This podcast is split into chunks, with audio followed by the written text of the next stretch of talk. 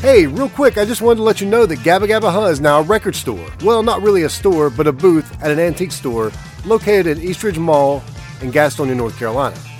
Vintage Village is three stores down from Dillard's on the left, and my booth is on the left side of Vintage Village. It's the one with all the records. You can't miss it. I've got over a thousand records, toys, t-shirts, DVDs, VHS, all kinds of stuff there. So come check it out.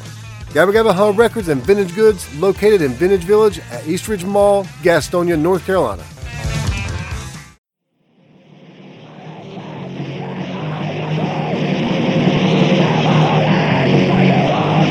You are now listening to the Gabba Gabba Hunt Talks podcast, where we bring you conversations with people connected to the Carolinas underground music scene. Your host, Mike Phillips of Van Huskins.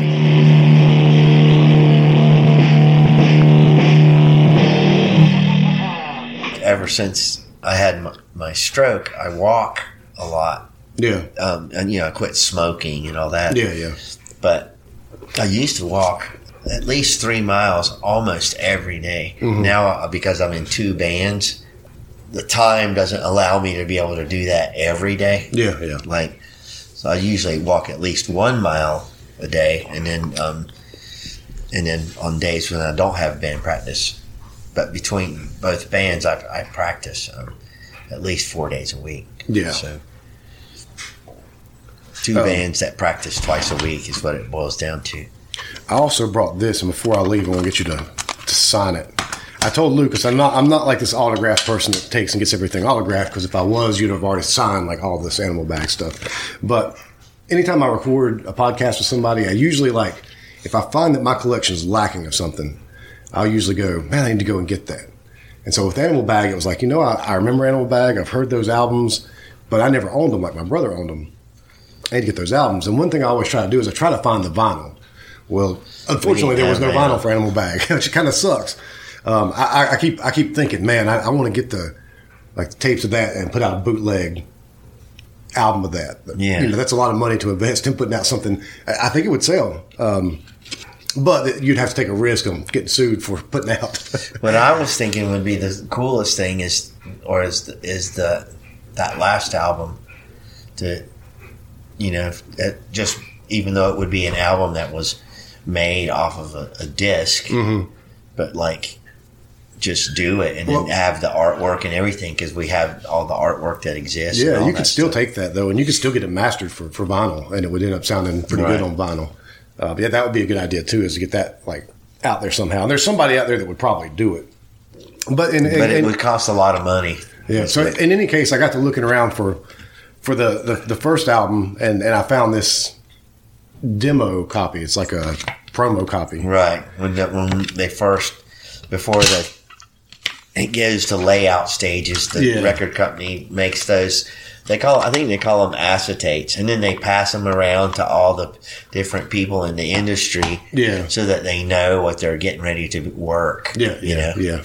And so I found that, and I was like, well, that's at least something unique and different. So I got that, and then before I went and saw Luke last week, I was like, man, I ought to take that and get it signed. And I was like, and then I'm going to see Otis next week, so I can get him to sign it too, and it'll be something unique that I have that's.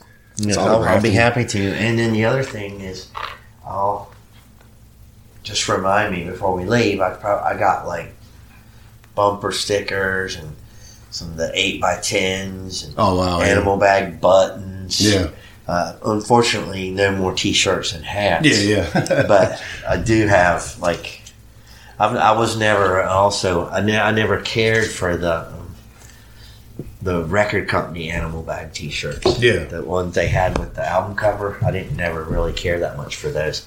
I do I do have a couple of animal bag T-shirts that are just mine, and most Yeah. of them are pre record deal. yeah, when you And- just got them made yeah, yourself. that we made ourselves. Yeah. That was another thing I thought about doing because I was, I, I'm looking into getting into spring, uh, screen printing down the road. I thought about doing a run of bootleg animal bag shirts, but like talking to you and Is that a Tommy's Pub shirt? Yeah, yeah, Tommy's. That's Pub. funny because I, I was wearing my Tommy's Pub shirt yesterday, but it's the um, the one with the harp yeah, on it. And I, got, I got one of those too. Um, we can get started. Yeah, pretty yeah, I much thought- any time here. Okay, yeah. And like I said, it's, it's all real casual, so take your time to think about things. My first question, I think I kind of gave you a heads up about it, but we'll, uh, I, I think, anyway, I'll ask you, and we'll, we'll see where it goes. And if, if you need some help figuring out what kind of answer to go with it, I can give you some examples of what people have said in the past. But anyway, uh, so today I'm talking to Otis Hughes, who plays who's played in a lot of bands. We'll talk about all those bands sort of on on the on our journey here, but um, probably most famously played played in a band called Animal Bag. And I've had Luke Edwards on here before, and so today I'm going to have Otis Hughes play Yeah. bass for Animal Bag. Luke was the singer, and I was the uh, the bass player. Yeah. So we'll get around to talking about Animal Bag in a little bit, as well as everything you've done, you know, since then, um, and what you're currently doing these days as well. Uh, but I always kind of like to start my podcast off with uh, a question that sort of. Uh, last time I figured out that I sometimes ask this question a couple of different ways because somebody was like, "Oh, you asked that question two different ways." But I always like to know, like, what was it about music that grabbed you when you were a kid? Um, sort of like maybe a first musical memory, or just a thing about music that stood out and said, this this is going to be something a bigger part of my life. I mean, it could be like a favorite first band. Or, It's funny. I I feel like I've answered a similar question in other, at least in other interviews before. It's it's a it's a pretty good But, just um, starting question. No, I mean, I know what, like, of course, what is the first thing would be like what my mom listened to. Yeah, yeah, Which is the, you know, besides Frosty the Snowman.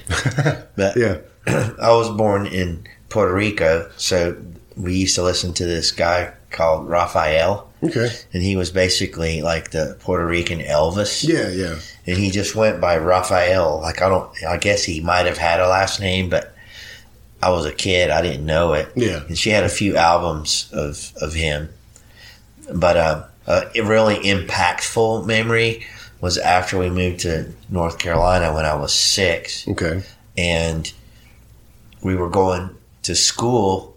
I was in the floorboard of the of her Nova. Oh yeah, yeah. Her Back then, you could- 63 Nova because that's where the heat was coming yeah, off. Before seatbelt laws and everything, And- I remember doing stuff like that. and this and this song came on the radio, and um, it was "I Want to Go Home," and it was the Beach Boys, but I didn't know that, Mhm. and my mom cut it off.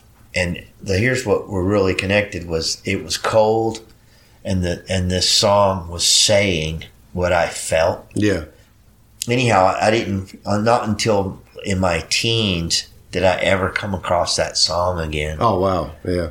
But you remembered it immediately when you heard it, Right, right. It was, and it was basically, um, you know, when I got into the Beach Boys, you know, like just getting into classic albums and all that kind of stuff. Yeah, for me, that was my my dad's record collection was pretty integral to my my music too. You know, just like I think a lot of people that's the I get that answer quite a bit. Well, my my parents' record collection, or I remember the song that we used to listen to when I was a Yeah. kid. But I like the floorboard memory. That's that's good because that brought back memories for me. Just being like, oh yeah, just Well, also, you know, you just speak about what my parents were into. Well, eh, because my mom liked like Simon and Garfunkel and the Fifth Dimension, Yeah. and like the Supremes. I mean, she had. I mean, there was some stuff that was um, that was kind of cool. The Mamas and the Papas, you Yeah. know. But she wasn't into like like the Beach Boys, and uh, I didn't ever get Pet Sounds until I was like a teenager. yeah. And then, uh, oh, there's that song, you know. So now, did your did your mom turn the song off because she didn't like the Beach Boys, or just, was, no, I was ride can't remember what it was. She was tr- probably just concentrating on driving, you Yeah, know, and it was like getting on her nerves or something. Yeah. You know? I didn't know she was like, oh, that's that uh, horrid satanic Yeah. Brian Wilson. Yeah. As a kid, did, you- did you listen to a lot of music? I did. Well, the next thing that was, uh, aside from listening to the radio and started out as AM, I remember going to visit grandparents in Florida, and then they had a different station. They lived in um, Palm Beach, but we were picking up this Y100 from from Miami Yeah. and and they played a lot of the same songs like the radios that you know I listen up here I listen to Big WAYS and WROQ. Oh yeah, yeah. Big WAYS was the AM and the WROQ was the FM. Yeah. And um and they were play it's all that classic rock. But I remember that that station had a slightly different song list Mm-hmm. that they played more they played like more um, Jethro Tull. There was a couple of bands that they played that I wasn't as familiar with Yeah. They got more airplay down there than they did up there. Yeah. But I remember first hearing American Top 40 Mm-hmm. and Casey Kasem is probably the seeds of my becoming a music nerd because he would tell you Yeah. Mm-hmm. little things about the bands, you know, and I, and I, it turns out, I guess I was interested in that, whatever, when I'm eight years old and he's explaining to you little stories about them. You Yeah, know? yeah. I, I used to listen to um, that all the time too, and I remember like looking forward to Saturdays just to listen to the to the top forty. And Yeah. that's like as a kid, that was my that was my entertainment. And I was into the, you know, I guess as a kid also I was interested in the contest aspect of it. Yeah, like yeah. who's going to be number one Yeah. and all that kind of stuff, you know. But really, I think it was the little trivia that he was saying. Mm-hmm.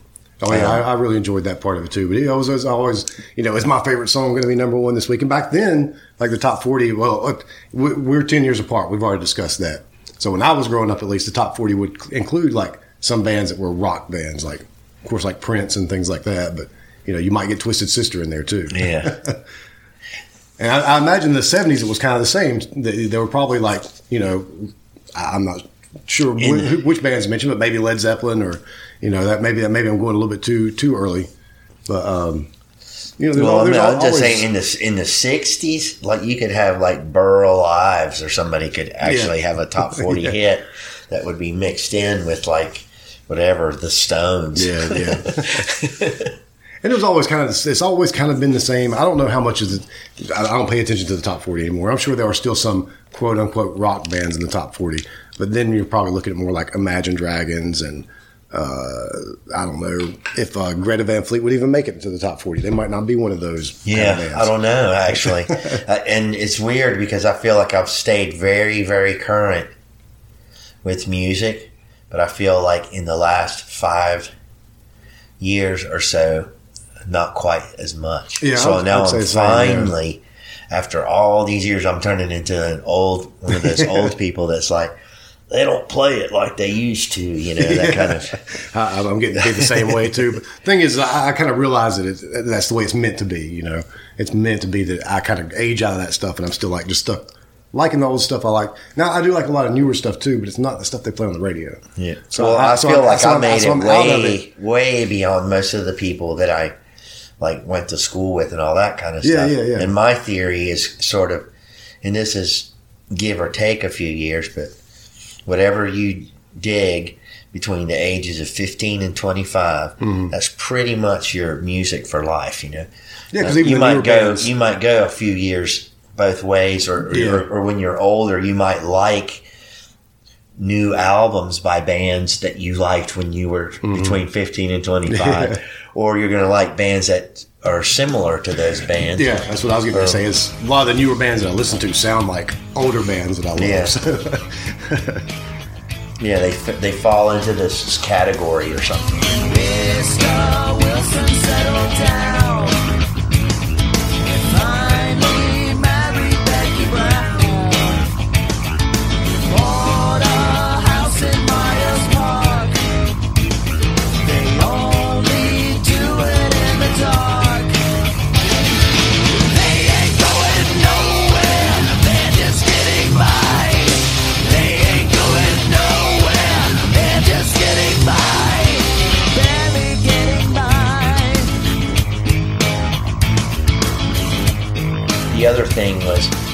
when I first moved to the United States, I came here from Puerto Rico, and I didn't speak English real well at first. So I think that getting into music was a very oh yeah, um, it was just uh, it- Very helpful. That, that's another language, you Yeah. know, basically. But you like it's easy to latch onto, I guess. When I understood it, you know, I guess. Mm-hmm.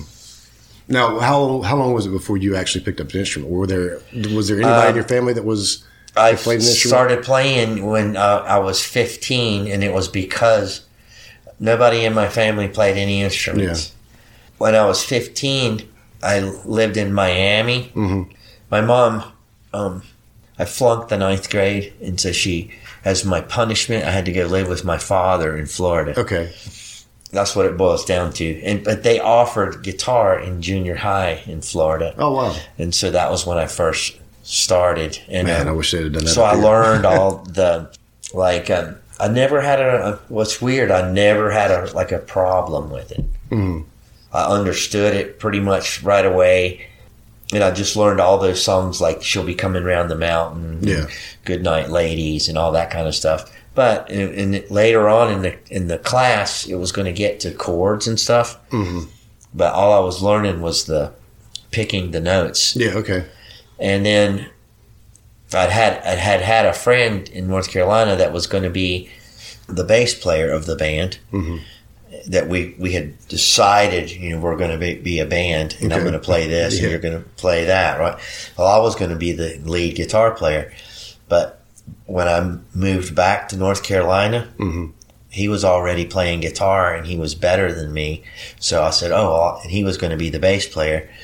So I was like, "I'll just be the bass player." Yeah. Yeah. and so that was already what I was playing on the guitar anyway was the bass line. So Yeah, that, that's sort of what happened with me as well. My, my my story is not very similar, but the the switching from guitar to bass is very similar because me and a friend decided we were going to start a band, and I could, you know, I could maybe play like a little bit of like basically bass notes, bass notes on the on the guitar, and uh, then I just made a bunch of noise with it. But when we decided to make it a real band, we had a buddy that could play guitar good, so I was like, well, I guess I'm going to play bass now. And just and so I, I fell into that, and it really worked better for me and helped me become a better guitar player along the way. But not much of a better think- guitar player. but- well, I mean, I didn't, I didn't have a that bunch of a. I don't know. I didn't have that much of. I'm glad that I played bass first because I probably didn't have the discipline to have have been played guitar. yeah, yeah. That was me. It was a discipline problem. I, I mean, there's a lot of bass players from that time that were really just really bad guitar players. Mm-hmm. well, I just it was me. Like I said, the discipline problem for me. But also, I just didn't think I took it seriously enough. Like I've said this so many times on the podcast. I thought I was going to pick it up and be able to play like Eddie Van Halen or Jimi Hendrix, and I didn't get lessons. We just we really couldn't afford them, and I just never really like committed myself to figuring how figuring out how to do it on my own. I'd buy guitar magazines and I'd look at the tab and I'd figure out that's how I'd figure out little things and I could play like a little run of a song and then that'd be it and then I'd make a bunch of noise. But there was punk rock that told me that hey, making noise is a part of it. Like you got to you that's how you play. I never had um, had lessons. I always learned from mostly from the guitar players that I played with. And that's- that's how But I've I took that guitar, you know, guitar one or whatever in Florida, but it was really it was just um, what do they call it? The tablature where it tells you the number, what number fret to Mhm, yeah, push. yeah. I don't know. Anyway, I learned. I, I pretty much learned like that. But I, I wish I could read music, and I was in band and in middle school for a year and a half playing trombone, but I don't remember anything about it. And that would have been like the same same for the bass as you know the trombone. If I could read music for trombone, I could apply it to bass if I remembered it all. yeah, I mean, I, it doesn't matter to me. I mean, I feel like well, I guess they call it music theory. hmm yeah, Well, I feel like with all of the secondhand lessons that I got from people that knew stuff, that I, I know it's, I know something. Yeah, yeah. you know, and plus, I've, at this point, uh, I'll be sixty in July. I mean, I feel like I, I've been playing for s- 40, 45 Yeah, years. yeah. So you got to learn something in forty-five years. Well, I like it. I there's like- people. I'm sure there's people that would be a thousand times better. You know, because you've got some kid on YouTube that can be eight years old and play Van Halen or whatever. Mm-hmm. You know, but I feel like I picked up something along the way. So I, I feel like people that learn the way me and you did, like basically just learning by playing instead of learning from lessons and learning all that theory, develop more of a unique personal style anyway. And I mean, just as long as you can play with other people, that's really all you need to be able to do. And uh, the other thing is, most friends learned by by learning covers, Mhm. and I probably had learned a, f- a few covers, but most of the time, when when even when I very first started playing, I would I would hit on something, and I would like, well, this isn't that. This I would rather work on this, Mhm. and so it would be like, I'm going to work on my song Yeah. and and I almost like right out of the gate, pretty much started to write songs. yeah, yeah. And I still have in, in this in my garage in there, I still have notebooks from when I was like 16 years old and the songs that I wrote in those days. know.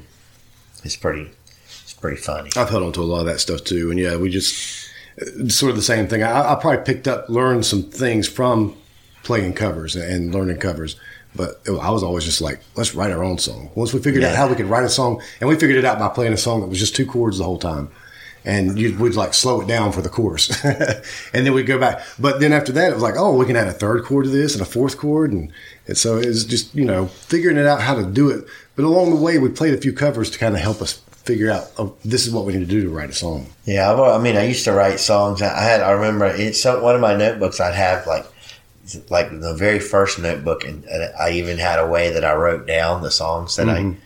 wrote with the number, what number the fret was, Yeah, and all yeah. that. but I had a, a lot song. The very first first song that started out with just one string, you know. Mm, yeah. But I didn't have that much trouble differentiating between other, you know. For some reason, that that that part of it wasn't weird. That weird to me Yeah. expanding to the f- all four strings. So now, when, when, when you uh, I could I could handle that. now when you moved up to North Carolina and you were going to start that band, you switched to bass. Did y'all really start a band, or did you get together and start playing? no, we did. We started a band. What was it the name of four that? of us. Uh, that- that well, we had uh more than one name, but the the one that I remember was we- we called ourselves Mandrake. Okay. and it was because I got the well, I got the idea because Deep Purple had this song called Mandrake Root, Mhm. and it's like a like this is like '60s Deep Purple, but I just thought it was a cool sounding word, you know. yeah, yeah. I'm trying to remember some of the other names that we had because we, we had a, a lot of different names. And about what? But we never played anywhere. We played in the backyard you know, one time, and some neighbors came Yeah, over. yeah. And uh, I remember um, this older guy named Jack, and I was playing with a pick, and he was like, "Bass players don't use the pick; they use their fingers," you know. Mhm. So I just flicked the, the pick away right then and started playing with my fingers, and it didn't wasn't much different than how I already. I, Yeah, yeah. I sucked so bad that it was it didn't make that much of a difference, you know. Yeah. Now, what? How old were you at that time? Like sixteen. probably. Okay. Yeah. And what? What kind of music were you playing? Like, we, we were writing our, our pretty shitty originals. So it's like it's supposed to be like rock music, probably, or Yeah. yeah, yeah, just I remember I had a song. It was kind of like "Smoke on the Water," but instead of going "ba da da da da da," it was like "bow down down down down down down down." You know, it was like the same rhythmic pattern and everything. You know. oh, yeah, I can do that, but I can change all these notes. I still do that. But yeah, that's that's how it started out. so you say you never really played any real shows with that band. Did you record any music with that band at all? Other than I mean, Um, probably set up a, a tape player in the corner and hit record a couple I times. did. I think I might have a, a cassette with some of that stuff on it. Yes, yeah. I'm trying to. Remember, I'm remembering too, like some some of the songs that s- some of the other guys in the band wrote. Mm. Like, uh, I'm trying to remember. Oh, it was called "Yesteryears," and it and it, and I remember because the chorus. I didn't write this one, but he his chorus was a lot of. Tears, a lot of fears. I've got nothing for the future years.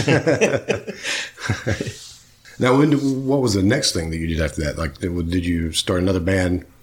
Shortly Yeah, what happened in that band was me and the drummer were supposed to have practice where it was just him and I Mhm. as the rhythm section, but everybody would show up and it would, you know, we would You wouldn't get to do. we the- wouldn't get to do what we were doing. This was back to we were young little like stoners or whatever. Yeah. but w- would devolve. and uh, we practiced at my house. I ended up quitting that band, Mhm. and and they knew that I was going to go jam with these other dudes down the street, but I tried not to. Mhm. But I probably could only hold out for like six months, and then I ended up joining them. Yeah, yeah.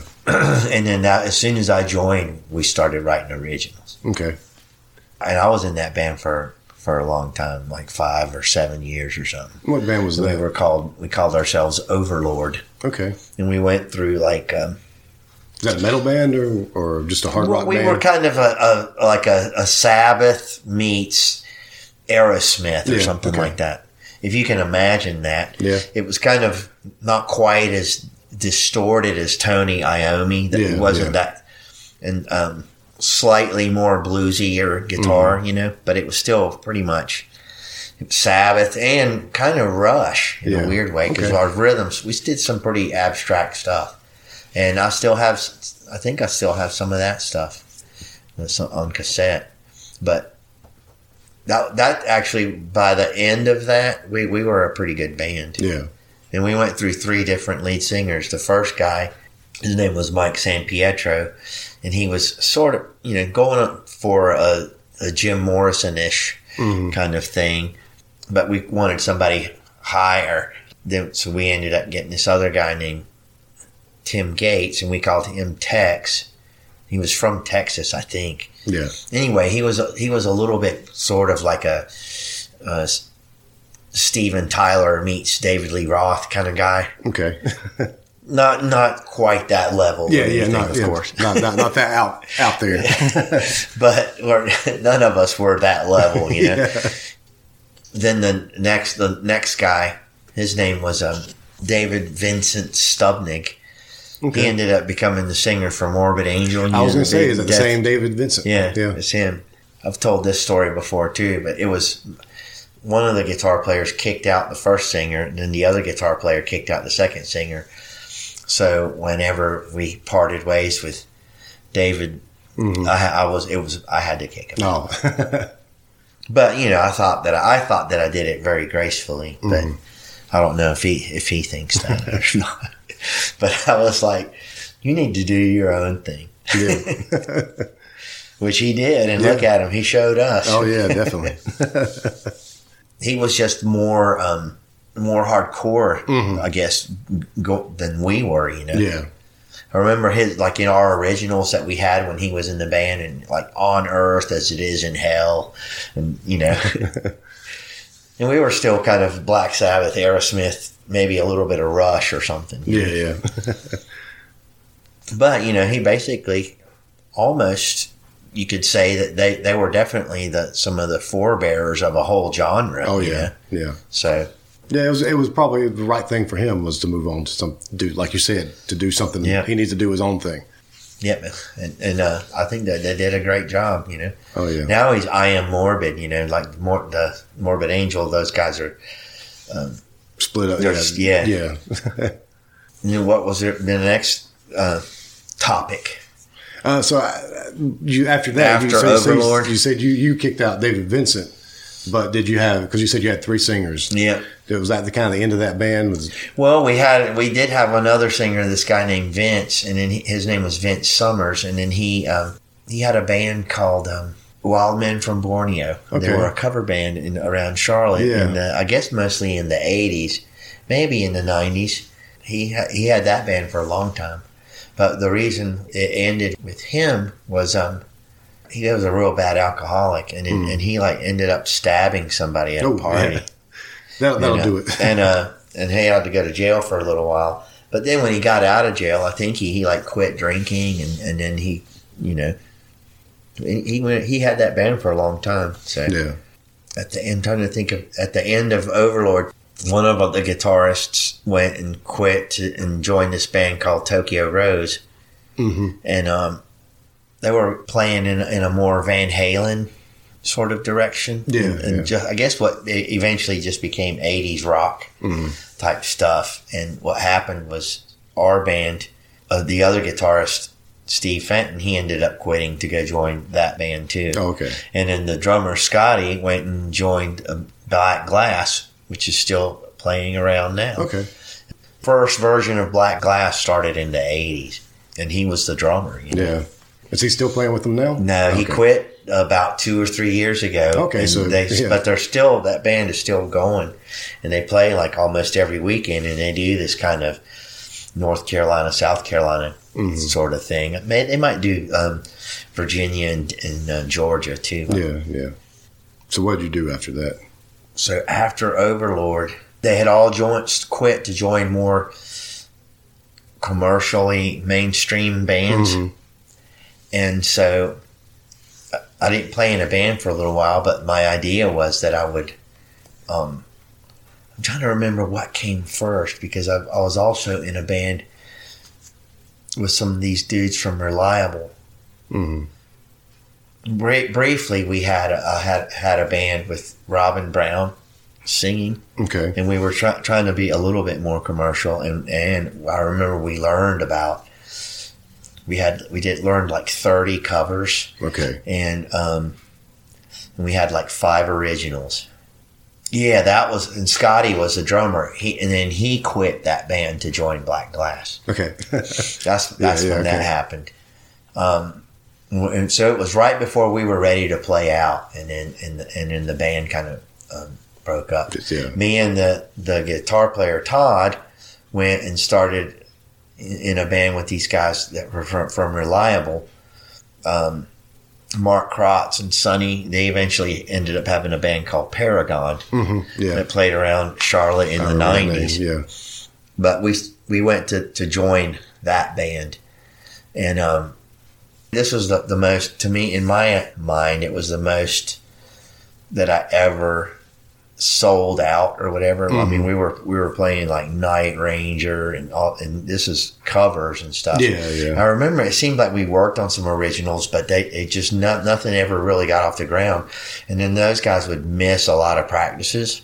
So Todd Wilson, the guitar player that was that came with me from Overlord, ended up leaving with the keyboard player, and I was invited, but I didn't want to go. They wanted to go join the start this other band and play this more slightly more progressive thing. Yeah. They were more like into um, Kansas and, and Marillion Yeah. anyway, I didn't. I wasn't in. A, I, I didn't go, and I wasn't in a band for a while, and then that's when I hooked up with. Uh, for about a year, I didn't play in a band, and then I ended up hooking up with uh, Boo and Rich, Okay. so, and that's the, I guess, the genesis of Animal Bag. You know, that would have been like 1985. Okay.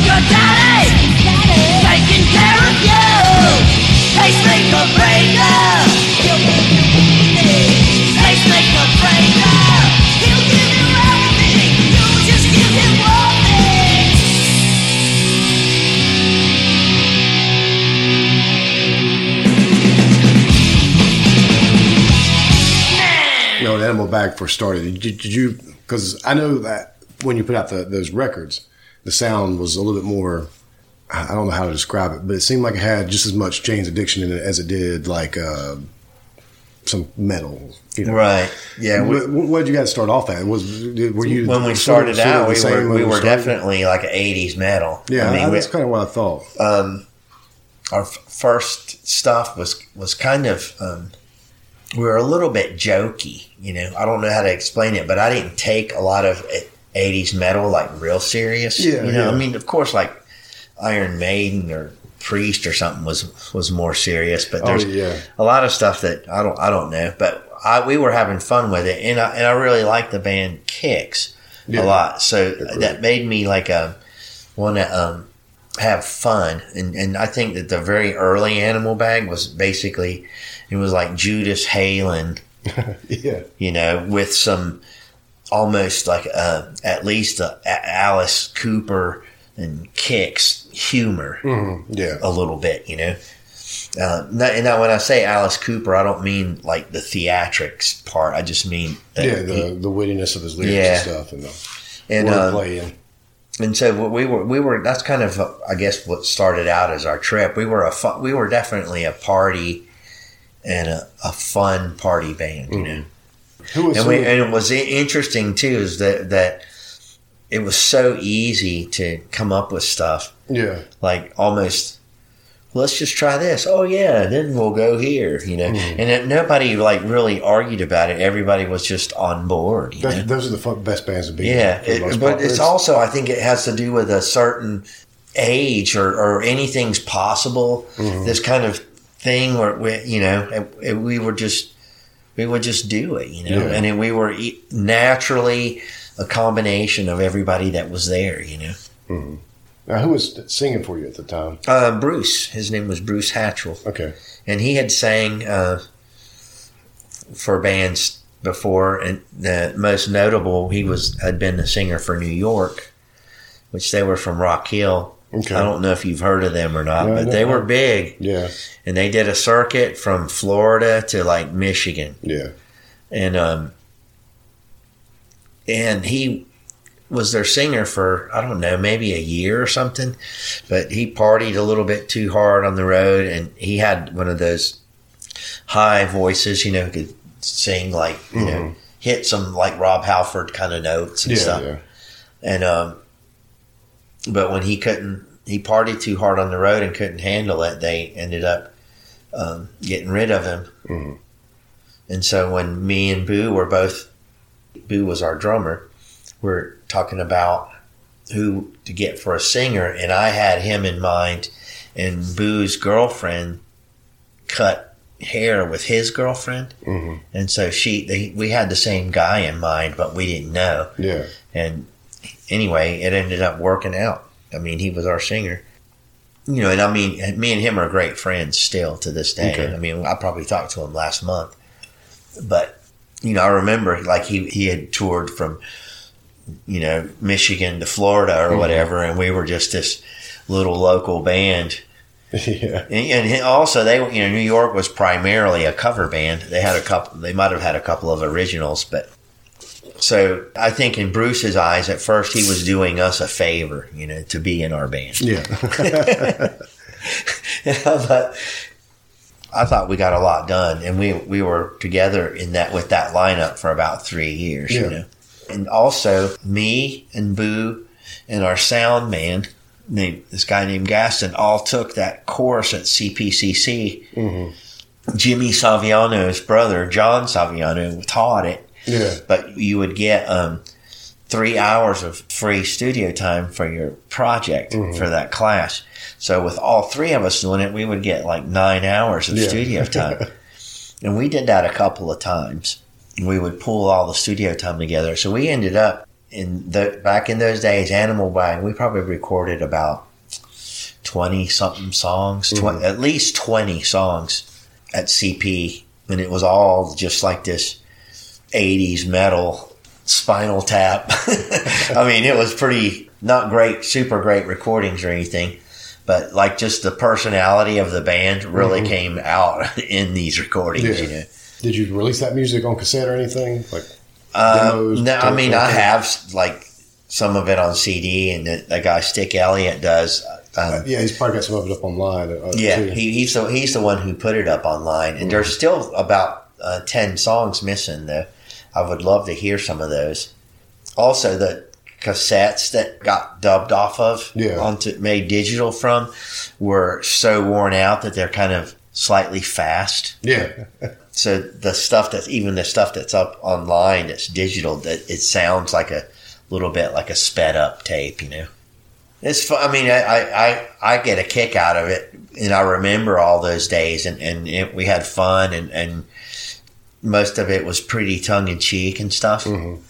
But um, I don't know. Did you play I a think of- what happened at- is when when Bruce started going back to school and was just trying to get his shit together instead of being this you know, rock guy. Yeah. And he's, you know, was he was still in his twenties, but like, you know, I'm gonna got to make something of my life. Yeah. And so, like we weren't, like, you know, we're we're just gonna stay losers or something. No, Well, I mean, everybody, not- everybody kind of decides what they need to do with their lives, and sometimes it doesn't involve continuing to do music or whatever. Right. Well, in my, and you know, like it just in my case, it was like, I think that the die was cast. You know, I'm going to be a, a guy. I'll work some day job mm-hmm. so that I can buy guitar strings. You know. Still doing that to this day. yeah. But yeah, then then um, that's when basically when Luke came in. Yeah. Now, before picture. Luke came on, did y'all were y'all playing a lot of shows around Charlotte, or did you travel? We maybe? did play. We did play a lot of shows in- around Charlotte. We played Pawnees or- Kidnappers a lot, we, and we played um, the Mud Hole or J, this place that changed names a bunch of times. Mm-hmm. Jay Michaels, and eventually became the Pterodactyl. Yeah. Okay. And and so that but anyway, we played a lot of shows in that building. Mhm. And Kidnappers, which was on Old Pineville Road, Okay. I feel like we played some other places too. Like we play even played in Shelby, I think. Anyhow, that was after after Luke joined. When, when Luke joined, which was uh, sometime in '88. Mm. It's funny because he wasn't in the band that long be- before we moved to Yeah. To LA. He, he, was he wasn't in the band a year because we left and like we left on Good Friday. I think he told me that when he joined the band, you guys were already talking about moving to LA. Yeah. And when we when he joined the band too, he had only been in the band like a week or something. And I'm like, you think we can be ready to open for Krokus in three Yeah. weeks? yeah. Because we opened at um, for them at, at um, whatever it was called, Park Elevator, Yeah. at the top of South Boulevard. And, and we had already in the old lineup. We had been playing at Kidnappers, and we would and we had gotten to a point where this was when we were playing that Spinal Tap, Judas Halen stuff, and we were opening. Though we were got open for like Kix, Wendy O. Williams. We opened for Paul Di'Anno's Battle Zone. Oh wow. We opened for. Uh, feel like. well, I mean, we got we got a lot of good gigs.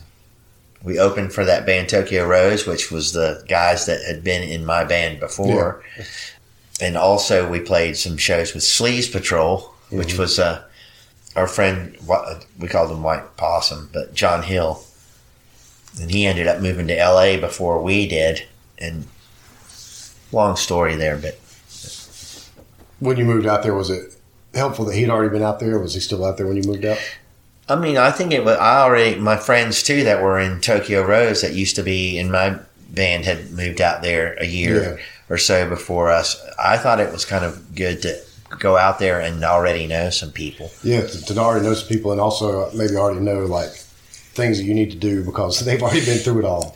kind of, yeah. And the other thing is, I mean, some of these people we ended up like sharing practice space with them and stuff like that. So, I mean, yeah, it was Help- help on definitely. expenses while you're out there too. it would have definitely been a fun time to have lived out there. Um, talking to Luke though, it, it was pretty expensive to live out there. Yeah, kind of the apartments. I mean, the rent was definitely a- a- about twice the price of what it was in Charlotte. Yeah.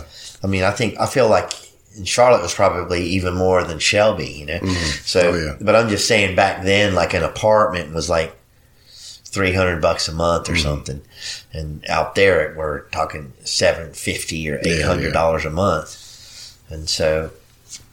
Yeah, I guess it did help, you know, to have. I remember the very first place that we moved in. It was the very first apartment I was in was four of us. The first apartment that Luke was in, there was five of them. Mm-hmm. They had a three bedroom with five people, Yeah. and uh, we had a, uh two bedroom with four people. Mhm. That's how you had to do it. Yeah.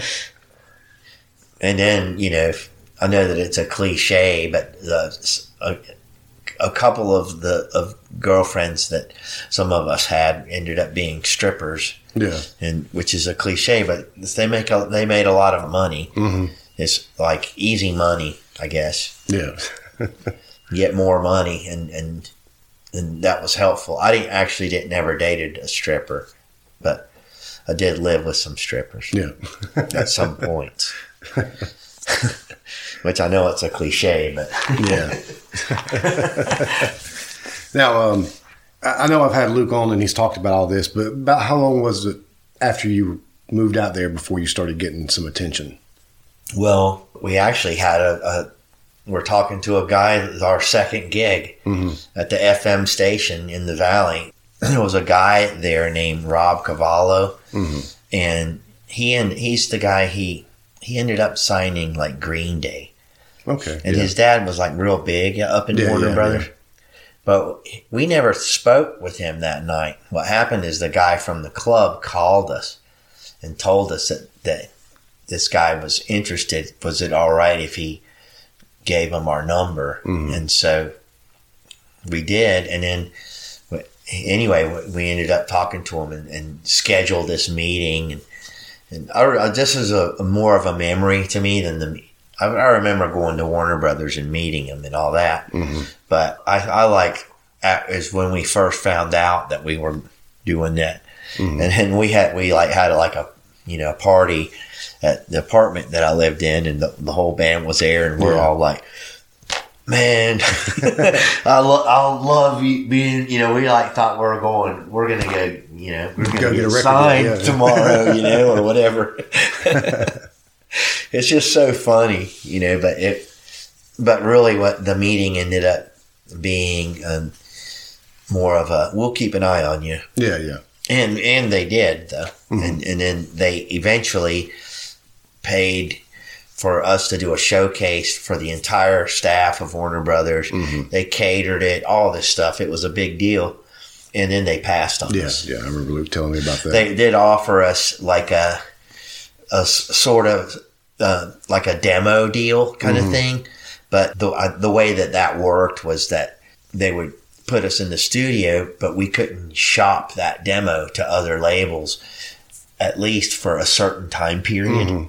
And we had a, uh, our our management at that time said that that wasn't a good idea because we had too many people that were interested in us. yeah, because then you'd be locked into one label that might Yeah. might not ever do anything with it. Right, and when you could be looking around for people now that want to do something with what you're doing. It was basically that, and we were advised against it, so we, we didn't yeah. we didn't take it. The, the, the development deal, I guess, Yeah, is yeah, what yeah. it's called. So at this time, I guess your your sound had probably changed a little bit because you, you guys It had, had a and, lot and more. here's the thing: was when we moved out there, we were already getting into a lot of other stuff, Mm-hmm. A- and primarily it was probably Jane's Addiction and Guns N' Roses. They- Yeah. the, the, both of them had albums that came out in 1987. yeah, yeah, I think that because most of us in Animal Bag really had roots in Zeppelin and, and Mm-hmm. just more, um, we had a lot more 70s in us than 80s. oh yeah, And, it- yeah.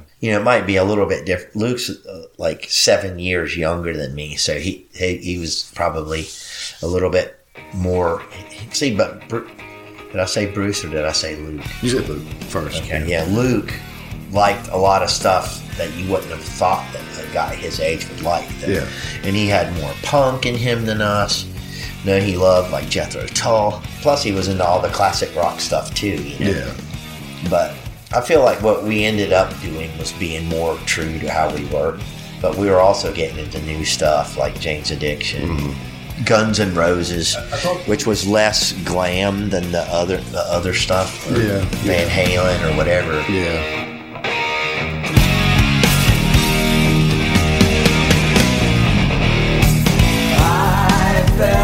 Felt the sting, sting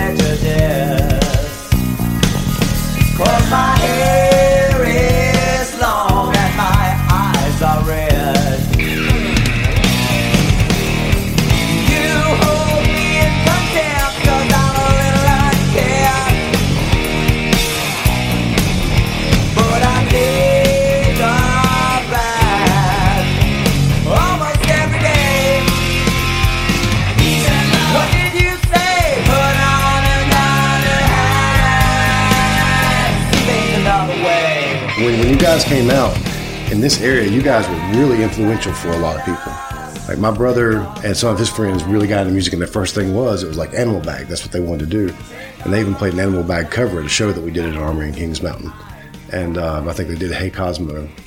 Um, but you know, it was just like around this area, you guys were, were huge, and, and it was it was because at the at that time what was coming out was you know the grunge was already coming out, so the metal was sort of fading away, and the grunge was coming out, and and bands like Jane's Addiction were starting to take hold, and so for a lot of people in this area, it, it was a part of getting into a band. Like me and my me and my friends were already in a band, but from my brother's age, I think it was because there was this band from Shelby that was on MTV. It, it Yeah. made a bunch of people want to play music. It was like sort of like when Green Day came out a few years later. Yeah, like it's more more music. possible or But something. it, it was like right here because it was like, you know, these guys are from Shelby and Charlotte. We gotta, you know, it was that, that whole connection. But yeah, like it's not impossible. I still feel like if you guys had come out like a couple of years later, you guys would have really found your footing. And I, not, I'll, I'll- wait, I won't say it that way because I don't think I, it's your guys' fault. I, I think the rest of the the, the music listening uh, world would have paid a little bit more attention. Yeah, I, I mean, I, I have thoughts on that too. I mean, you could some people you could say that the you know the record company wasn't sure how to how to promote us or whatever, but also I think in the, the old fashioned way is if we had just if they could have just kept us on the road, Mhm. and I know that, that that being on the road was hard, Yeah. and especially I, I wasn't driving and neither was Boo, but between our road crew and and Luke and Rich Mhm. were driving, it was hard. I mean, it beat you know. Oh yeah, yeah. but but I'm saying though is that the one thing that wa- in the almost year that we were out, we were, we toured for like 11 months, Mhm. and we had like I think somewhere in there we had like a month off or something. But pretty much we were out there. We went around the United mm-hmm. States like three times Yeah. and you could totally t- just for an example which i've used this in some interview before because i'm flashing back now but what we like i'm just saying like houston or whatever the first time that we played there there, there was like maybe 30 or 40 people at the show second time we played there there was like 120 people at Yeah, the show yeah. the next time that we played there there was like 300 people at Yeah, the show yeah. you know and, and it was like so imagine a band that just that just kept playing, Mhm. and you know you you just in just one area, you know, within a year's time, that with the the it increased by that much. I mean, don't you think that if another album later and another year or two later, like we would have easily been drawing like probably 500 people in certain areas like pretty consistently Yeah. or Oh, something, yeah, you know? I mean, I feel that's the old fashioned way of doing it. You Mm-hmm. know, you go out there and win and, and not saying it like we were pretty good live. Oh yeah, yeah. Like, I mean, I think that live even was better than than the albums. Mm-hmm. You know, I mean, the, we're, it- the energy of it was almost like a like a Chili Peppers energy. Yeah, yeah. I mean, it was That's what I've heard about the shows. yeah, and and you also while you were saying how that when the the music started changing, there was a little between the '80s and the '90s grunge stuff. There was also that whole era of of like Primus and the Chili Peppers and all that stuff because that's when. So, and I and I guess we had we had that in us. We weren't we weren't trying to be funk or anything, but I've also thought about how, like, if Andrew Wood hadn't passed away, like, Mother Love Bone was poised to be a pretty big band. I know you guys ended up on that label, the Stardog label, but if that hadn't- happened, I think that style of music would have gotten a lot bigger than it did. Yeah, you know. and I love. Um, it's funny because the the new band that I'm in now, I feel like that's sort of the area that we're mining. Mm-hmm. Is almost a, a Mother Love Bone-ish. Yeah, yeah, Anyhow, yeah, we'll talk about that later, I guess. yeah, yeah. But I'll say it now though. we don't have a name yet, but me, it's me and this uh, black girl named Lori. hmm Um, we call her Lolo, and it's half my songs and half her songs. Mhm. And uh, she sings her songs and I sing my songs. Okay. But the whole band is like putting juju on everybody's songs, and um, Does she play an instrument as well? yeah, she plays guitar Okay. and keyboards and Yeah. sings. Tech, I mean, she's technically she's a bet, what better musician than I am, Yeah, in my yeah. and can sing better than me, and blah blah blah. You know, So I'm, look, I'm looking Yeah. forward to hearing that as soon as you have a name for it. Yeah. and start playing some shows or Yeah. recording some we'll music. probably play Tommy's. It'll probably be our first place Yeah. we play. Yeah. I bet. So with uh, Luke, I talked a lot about you know kind of what happened with Animal Bag, and but we didn't you know there's a lot of stories that we missed in there, and and me and you have already talked about it earlier today. But I plan to have you and Luke together sometime to kind of cover, fill in a lot of fun stories, whatever you guys come up with. Um, but I guess one way to kind of transition on to what we're doing next, just kind of give me your your side of how like that all ended and moving back here. I, I- you moved back here before the whole record label thing sort of fell apart, didn't you? Like almost as soon as you got Yeah. out there, you And started thinking recorded getting like back to North Carolina. the first two albums, I guess. You know, the animal animal bag and then offering, and then um, we moved back because the cost of living was cheaper. Is cheaper here for Yeah. one. I feel I feel that uh, really what happened is with us losing the record deal is just that the record company restructured, mm-hmm. which is just like how all corporations do. Yeah, yeah. Blah blah blah, and and just really there we didn't had not sold enough albums for them, and there was not anybody really in our corner. yeah, still there to fight for you. It was like Yeah, you, I mean, guys were it was like, it was it was to me it was just like somebody sits in an office and then they look and well how many did this you know did this cereal sell yeah, you know oh yeah we, we should we better discontinue that one Yeah, you know? yeah. The- yeah. this one over here is doing a little bit better you know Do you, do but you when think? we when we got dropped there, there was about nine other bands that got dropped you know we weren't like the only Mm-hmm. Yeah, one or yeah. anything it was just a restructuring, like you said, the the label, uh, changing of the guards. yeah Do you think that moving to North Carolina did that have anything to do? Like they were like, well, these guys don't live here anymore. That might I a little know. too deep. I mean, on it. I I don't know what those guys talk about when they're sitting in their luxurious air conditioned office suites, you know, and they also might have been eating like their power lunches or, or, all- or whatever, you know. because that that third album got recorded but never really released, and so maybe it was just like, well, these guys don't want to do what we want them to do, and they didn't Yeah, sell and, enough records. and, so- that, and that's true because we turned in the third album and, and then they were like, well, can you, you know, they were trying to figure out ways of, of you know, can you go add a couple songs to it that we might be able to release as singles? yeah, And you know, the label was a singles driven label, Mm-hmm. but they were also a little bit antiquated. Their biggest bands were like Kiss, Def Leppard, you know, Ugly Kid Joe. They wanted us to, to be, yeah, yeah. and we were. I, I don't know what opinion we were. We were leaning more towards like something like Metallica, Mm-hmm. you know, meets Radiohead or something. I mean, we were getting a little bit more. Um, Yeah, third album almost almost artsy or something, you know. It's it's definitely heavier too, like that third that yeah. third one. Well, the heavy thing had to do a lot to do. Not that we weren't heavy, and and we did listen to heavy shit, but it was Terry Date was the one who chose what's. We played him about like twenty or, or twenty five songs Mm-hmm. or something, and he ch- picked those as the ones to work on. yeah, okay. So I mean, we covered a kind of a gamut. Mhm. We had some stuff that wasn't as as heavy as that Yeah, yeah. but that was what he chose to work on. We probably could have ended up doing something that was a little bit more like Mother Love Bone or something. I guess uh, de- definitely more in that in a vein like that. Yeah. I forgot what I was going to say about that though. You know that had to, a lot to do.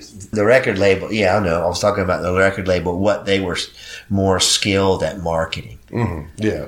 and and we weren't that. Yeah. Bon Jovi, we can sell those Yeah, records. Bon Jovi was one of them too. As a matter of Yeah, we fact, can sell they those were Bon under, Jovi they were under the Polygram umbrella yeah, too. yeah, yeah. It was, ex- um, and the label had restructured. It had been Mercury, and then it became Polygram, Mm-hmm. and we didn't. I guess we didn't fit into the what they knew how to market, Yeah, yeah. and what they didn't realize is that that stuff was just had was falling out of favor anyway. Yeah. It had already fallen out of favor, in my opinion. Yeah, Like, it had, but it probably still on name alone. There were still people that would buy yeah, Bon Jovi. yeah, no, they could go, they could sell more tickets than we could. Yeah. Anyway, that that's for sure. But I'm just saying, they were the old guard, and the guard had changed, and we didn't quite fit in with whatever the the new thing was either. So we we weren't trying to um, forecast what were what the trend was or Mm-hmm. anything. We were just, you know, play what you wanted to play. yeah, and Image Damage, that album is only one aspect of the stuff that we were doing. Yeah, yeah. So, but it was a good aspect for uh, somebody like Terry Date, Mm-hmm. Just because of his success with like Pantera and stuff. Yeah, you know? yeah.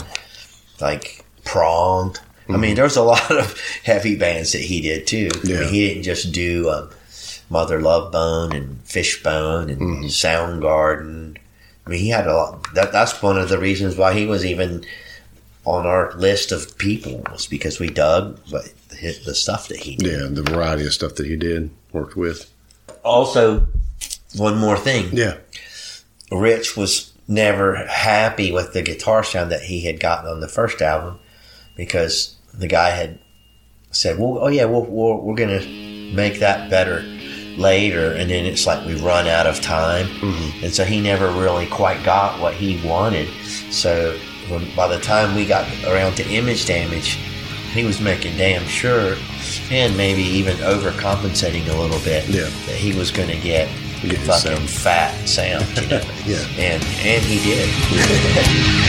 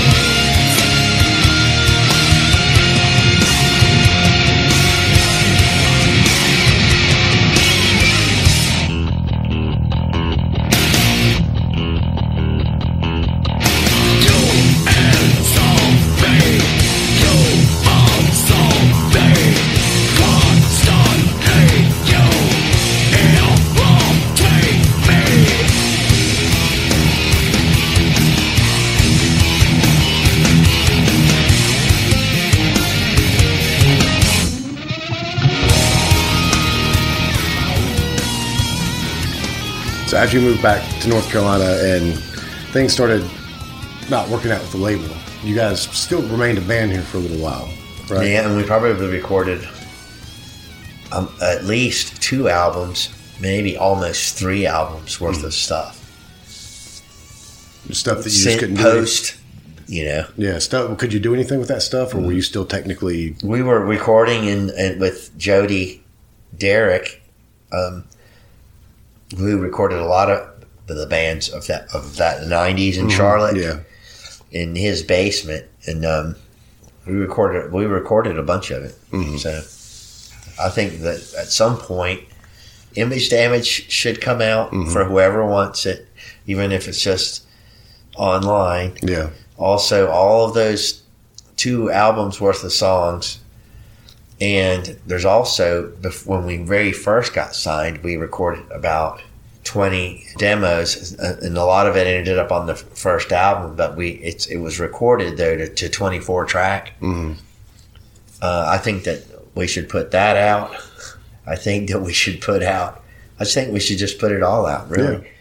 And all of the songs that we re- recorded in Jody's basement after um, Image Damage. I think it should come out. It would be a lot of. It would be a lot of you know a lot of stuff. I'm, I'm a huge proponent of, of stuff not being hidden away. That that, that anything that's Yeah. out there should be out there. Yeah, I mean, it, I mean, and I'm not saying that some of the stuff could we probably could have done better or Yeah. something like that, but people will just see what we did, warts and all, you know, That- whatever. that's, what I like about it. it. Is like it might not be like, especially some of the older stuff from uh, punk rock bands, especially. A lot of times it's it's going to sound pretty bad, but I just I'm glad it's out there when people people do put it out there and make it available. Well, it's like they can also just see what li- little um, paths we were, little, Mm-hmm. you know, offshoot trails we were mining or whatever, you know, Yeah, it's a like if you're putting- vein that we started to mine and never quite finished or whatever, you know. It's, it's like, It's not like you'd be putting it out there to, to make a bunch of money off of it. You'd be putting it out there just to so people can hear it and appreciate what you did. yeah, there are some weird archaeologist types. Yeah, and that's what, I mean that's what this podcast like is. that, it's, it's so- it's just like let's let's dig up the past and then let's put it out there because a lot of people have forgotten about some of this stuff. Now they haven't really haven't forgotten about Animal Bag, but you know there's some missing Animal Bag stuff out that's not out there. Yeah, I think it's interesting also that at the end, like like our guitarist Rich was getting into some te- uh, techno stuff. Yeah, Um, our drummer Boo started getting into a lot of the, the like the hippie uh, Phish kind of stuff, and you know Luke, we're all branching out into other stuff. yeah, yeah. Uh, you can tell, you know, Tater is was very different than Animal Bag. Oh yeah, it's like I mean that to me all of that is interesting to me. Like Yeah. just if everybody had had solo albums or whatever like Yeah. Kiss, you know, and then you're like, "Oh, that's how they how they beca- each, you know, Yeah, they where this each bring from, this to the yeah, party exactly, somehow or something, you know." It's like hard to believe that all that equals this. And then plus everybody's moving along and like I just wonder because Rich got into all the techno stuff if we had stayed together, like if we had, and you know, and then with bands like like Radiohead coming out Mm-hmm. and stuff, would what directions would we have gone? That's Yeah. all I'm, I'm wondering. You know, yeah. Like any band, like sometimes we talk about bands not really sounding the same when they ended as they did when they, when they began. Every band kind of grows and progresses, and their sound incorporates new influences along the Yeah. way. So. Yeah. except for the Ramones and AC/DC. Yeah, yeah, yeah. I think most bands, most bands. Even the Ramones, I've been. I, I got that. No, I got they that- did. I mean, they did. Yeah, I was I'm I got- I got that. Still, the Sire Years box set recently that came out on Record Store Day, and uh, I've been listening to those records again. And you know, it's pretty interesting some of the stuff they did. And sometimes you're listening to a record and you're like, "Wait a minute, didn't I just hear this song?" it's like, you know, not not on another album, but on the same album. I think I just heard this song. You just changed the lyrics. Um, but yeah. I still, I mean, love, I, love, love that. that, I, stuff. lo- I love that. So, I, in some ways, like I envy a band that that has their own. I'm not saying that I we didn't have our own thing, but I'm just saying like the Ramones. It's like people can hear it and they get it the first try. You know, Mm-hmm. I, I don't know how to you know, and and and this this little recipe that they have really it really works. And Yeah. It's very unmistakable. You know. It's almost like a uniform, but it's a music sound. Like Yeah. it's uh, Yeah, no, that's unmistakable when you hear it that this that, that's the Ramones. that's good to be that, you know. I think that we're a little bit, you know, animal bag collectively and individually. Mm-hmm. We were a little bit too scatterbrained to have ever been a Ramones or a, hell, even a Metallica. Yeah, you know, we yeah. couldn't. We we probably we were a little bit. We were too all over the place, hmm.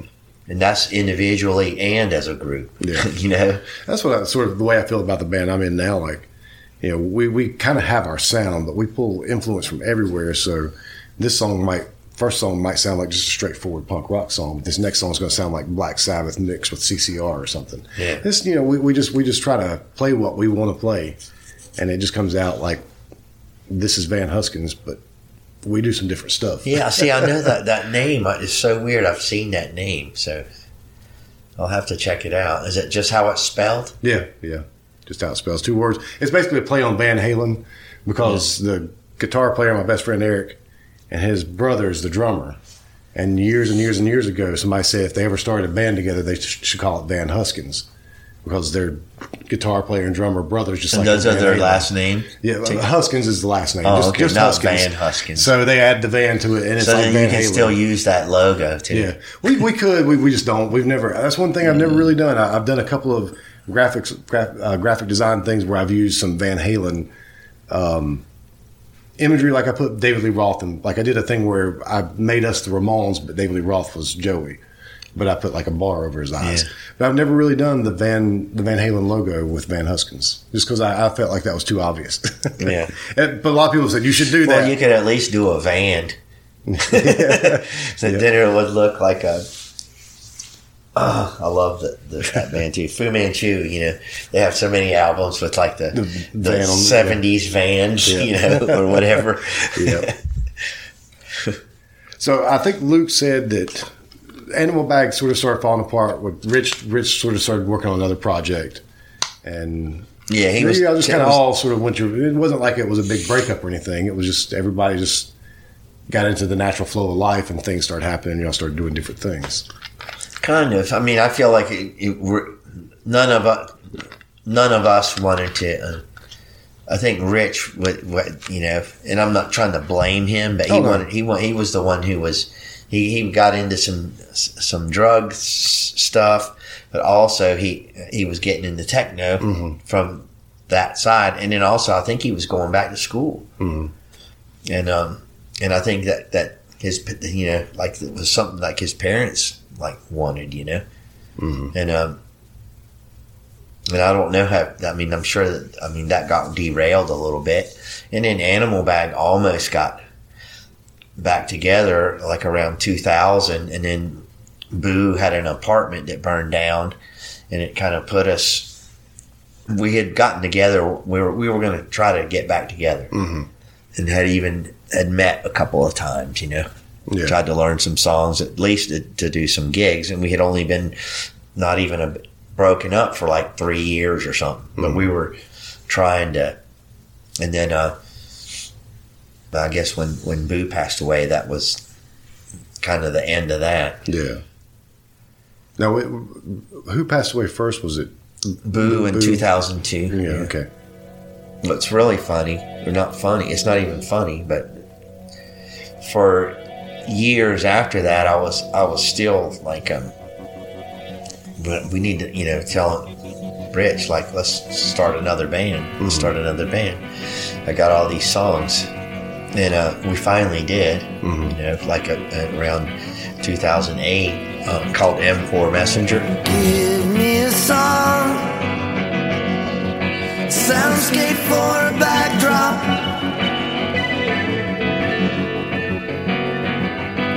Give me a soapbox, something I can stand on. Or a blank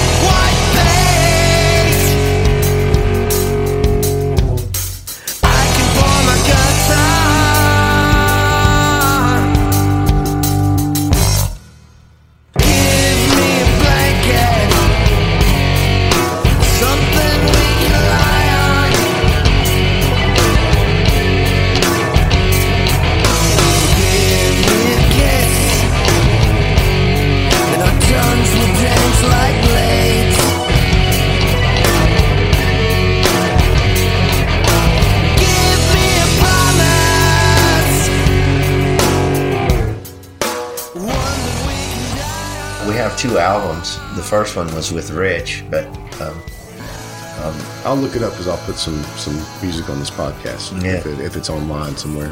I think that I think you would like it. Interestingly, just near the the end of Animal Bag, um, I was writing a lot of songs, and we were work we worked on some of them and stuff like that too. But between 1995 and 2005, I probably wrote like 150 songs. Yeah. And um, somewhere around then, I, I was pushing Rich like to let's let's start another band. Let's start another band. and he kept saying, yeah, let's do it, you know, but then nothing would ever happen. And finally, one, he, where he, he was living in a duplex and the guy next door to him, his name was Matt, he had bands that rehearsed in his basement. Mm-hmm.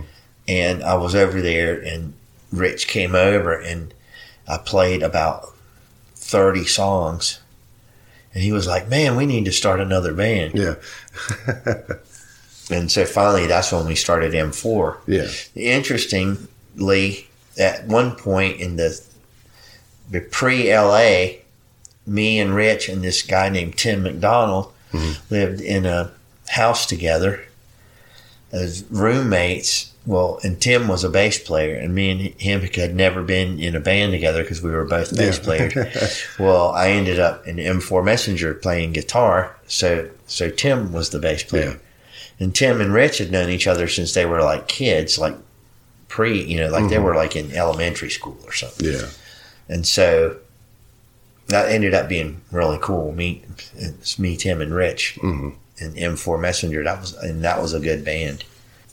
And we, you know, we did two albums. Well, one album, and then Rich died, and then we put out yeah, we got some other stuff. Yeah.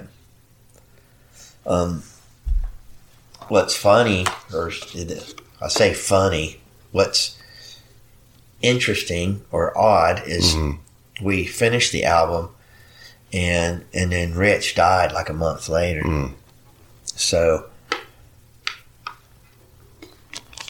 um like he never got to see like the artwork or any like Yeah, the, yeah. the layout or and um and then it's like oh no now we have an album and and, and we're getting to put out and you know our main our main guy is gone you know Mm-hmm. Yeah. or I mean he um so um we um ended up releasing the CD anyway and we had all these different guitar players do, do a song we did you know we did a, a CD release party Yeah. Okay. and So- all these different guitar players played on different songs yeah. Sort of as a tribute. but, to- yeah, and it was. It turned out it was very successful. What we did, we and we did it at the Visulite, Mm-hmm. and we brought a great crowd. We even had somebody that that filmed it and everything. Just incredible footage, but the sound didn't turn out Oh. and it would have been just like the greatest movie. We had we did interviews about Rich, Mm-hmm. all this really cool stuff to be like it would have been like this almost like this cool documentary or this concert. The concert, I mean, the the fo- footage is just spectacular, Mhm. But it, the sound wasn't wasn't good, and I don't mm. think that it was fixable. You know? Yeah. Yeah. A lot of times, if you don't get a soundboard recording, or even if you Well, do, it was a good, I was gonna soundboard say, recording, but it wasn't. I thought that we had. I guess I thought that that was going to be like something that we could like mix Yeah, later usually or it something. depends on how it's done. Because if it's just like run out of the soundboard right into a recorder, then you you ever you're stuck with how it was mixed live, right. and then whatever you ended up with on that recorder. But And the uh, thing with that is like the basically what was coming through was was drums and keyboards and vocals because all the guitars were coming so loud off the Off the stage, stage, that he's mixing to that. yeah, But what was actually going through the board wasn't. you always have to set it up separately, like to record. Yeah, we just I I don't know what the I don't know whose heads are going to roll. but no, but that's how it you know that's that's how it is when you when you're in Spinal Tap, you know. Yeah. well, that's what I've learned just playing music. I mean, especially, I always like to say punk rock, and I know like the music that you've played over the years has not been punk rock, but it's still got that DIY. You know, we've all had that DIY part of it. Like things are not always going to go right, you know, and that's why, like I was telling you earlier, I heavily edit my podcast, but I leave the some of the technical difficulties and stuff in, and Yeah. sometimes I leave some of the background stuff in. Like if all of a sudden we start talking to somebody that walks in the room, because I, I don't want it to seem like it's edited. I want it to seem Yeah. like it's like anything can happen, but that doesn't mean you shouldn't do it. Right. Anything can go wrong, but do it anyway.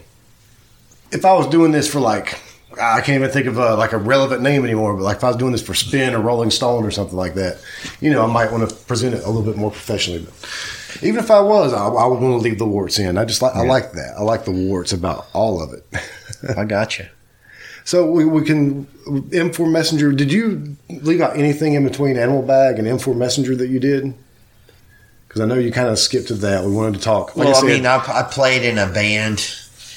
Um, I was in a I was in a couple of bands.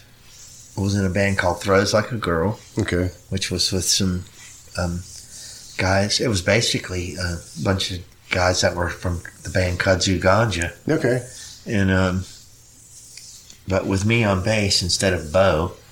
yeah, Um, also, I did me and Bo did a bunch of stuff, just me and him recording, okay, and um, me and Chris Mitchum, who was in Gentleman yeah, Death. yeah. Uh, I'm good friends with with most of those guys. you do Yeah. okay. Um, Chris, and Bo, and and uh, Jeff, and yeah, yeah. They're um, Negulators now. yeah, the Negulators. Um, there was a band that I was in with my girlfriend, and we we put out. Uh, well, we did a five song thing, and uh, well, we, one of the names that we had was less than stellar. Oh, we called ourselves Pinkwood Flat. Okay, and it was because we we were saying we were trying to do something that was a cross between Pink Floyd and Fleetwood Mac. okay, But we did a five song thing. we were going to call ourselves Less Than Stellar, okay. which it sounds like like oh they suck. They're already telling you by their name. But the way I was looking at it was like stellar. The word stellar comes from from like the stars and, mm-hmm. and all that kind of stuff. So we weren't quite there. Yeah, yeah. But anyhow, I liked what we did. Actually, it was and that was a cool band, and we were together for about three or four years on and off. This was right around 2000. Okay. It seems like most of the, the early 2000s, though, I spent. I, wa- I was writing a lot of songs, and I was getting into home recording, which not very good home recording. But I had I went through this phase, started in the 90s, where I was really into like guided by voices and Yeah. pavement, and uh, I liked the idea of, of these lo-fi Yeah, yeah. bands because it, in, in a way, because it's also because I like so much 60s stuff. hmm Yeah, the technology was where you could almost record as good as what the Beatles had at your own home, in your own home. yeah. So I really got into trying to do that, and even though I sucked at it. And what was it that I called? Oh, imaginary, Imaginary friend. friend. Yeah. Well, I ended up. Yeah, this was before I was really on the internet, and I got somebody to look up, and, and it was there was already like four or something different bands called Imaginary Friend Yeah, yeah. really pissed me off.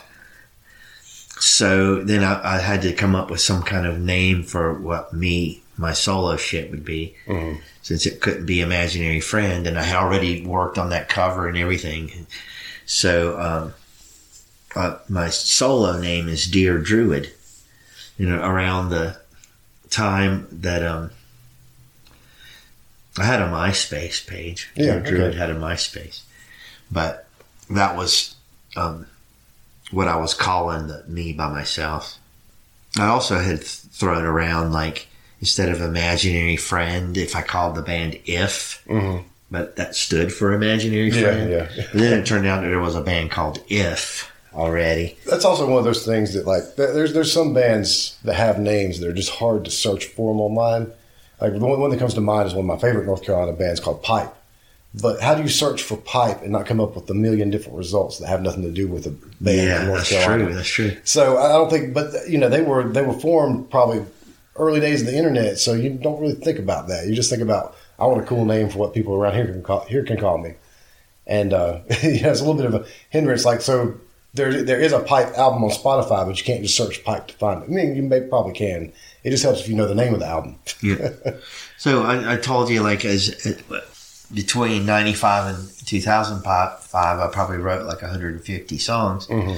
A, a lot of those got. Um, I say a lot. I shouldn't say that, but I rec- I did re- end up recording some of those songs on the first M4 album. Yeah. And then with my uh, Dear Druid thing, I ended up recording about almost three albums worth of stuff just on um, pretty lo-fi recordings. But that was the album cover of one of them, and then I did another one worth with Bo from Kudzu Ganja and Chris Mitchum, and they played on a little bit of it, but it was it was all, all my songs. They were just mostly recording me, Yeah.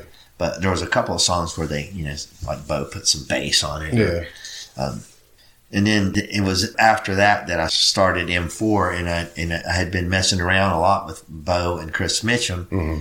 and we probably would have started something. But then when me, Tim, and Rich started M4, I, I s- pretty much dove pretty much into that. Yeah. Yeah. So after the after when Rich died in 2010, Mhm. and you know we did the tribute show, and we'd had all those different guitar players. Well, well, some of those we tr- we tried to get something going with, Yeah. and um, anyway, we went through a few different guitar players, and then we finally ended up with Kerry Wall, who used to play in bands with Tim in the 80s and 90s. Okay. I mean, in a, in a lot of ways, um, there's some stuff about him that reminds me of Rich. Like not not his personality or anything like that, but just I feel like there's so much. Um, like even though Rich Rich had a lot of '70s in him, Mhm. and um, and Kerry Wall's like the same age as Rich, same year, everything, Yeah. but has a lot, you know. They they just both are uh, have a lot of seventies in them, you know. Yeah. I guess that's the.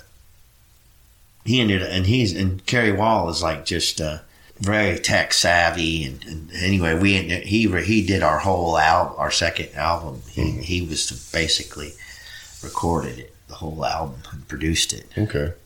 the other thing that changed, you know, the difference between the, the very first M4 Messenger album, like the very first song on it was co-written by me and Rich, and then the second song on it was co-written by me and Tim and Rich, the the bass player. But then all the rest of the songs were, um, they were all songs that I had written in, during that period when I wrote all those songs Yeah. and then they everybody put their juju on it and Yeah, yeah. everything. But this second version of M4 Messenger was was more where we everybody brought kind of brought their own songs, Mhm. and then everybody would put their juju on whoever's songs. But it was it was a, a lot more split up. Yeah. Yeah. Still, is I, I like both albums, and they're both they're both different. And I guess my, my new band is different, you know. Yeah. Now, the other band I'm in is, um, I've been in this band for like eight years. Mhm. And they're called the Mystery Plan. And it's this guy named Jason Herring and his wife, Amy Herring. Yeah. But Yeah. he's like a DJ. And then he does a look, and he used to sing, just be a singer in like in the 90s. And maybe in the early 2000s, but he he sang mostly for like shoegaze bands, kind Okay. of like the Verve, Yeah. um, along those lines. So he still does DJ stuff, but he also writes, and it's a very indie kind of. Um, he plays keyboards and a little bit of guitar, Okay. but and and not super technical or anything, but just enough to write a song. You know? Yeah. Yeah. and I like this band. It's just a nice band. I, I you know, weird way, and I've sold this to other people before, but it's like, like compared to a, a just a, s- down and dirty, sleazy rock bands I've been in, this band is more rated G. Yeah. Yeah. Okay. There's two girls in the band. You know, uh, it's it's it's just a more wholesome Yeah. kind of band to me compared to the and I'm you know I'm not trying to say like there's way more sleaze bucket bands than Animal Bag Oh, yeah, was, for but sure. we went through our our times or Yeah, whatever. But you know we weren't trying to be Motley Crue or anything. Yeah.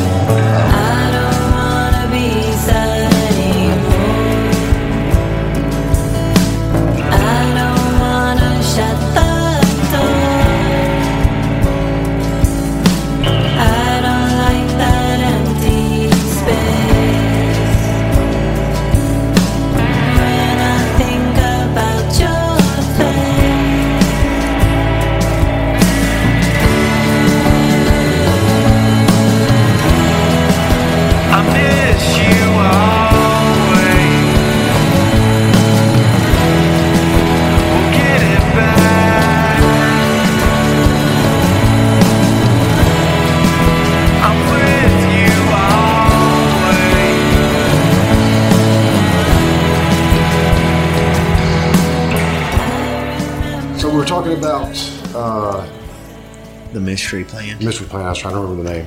I don't even know how many albums they have out because because he comes from that DJ culture. Mm-hmm.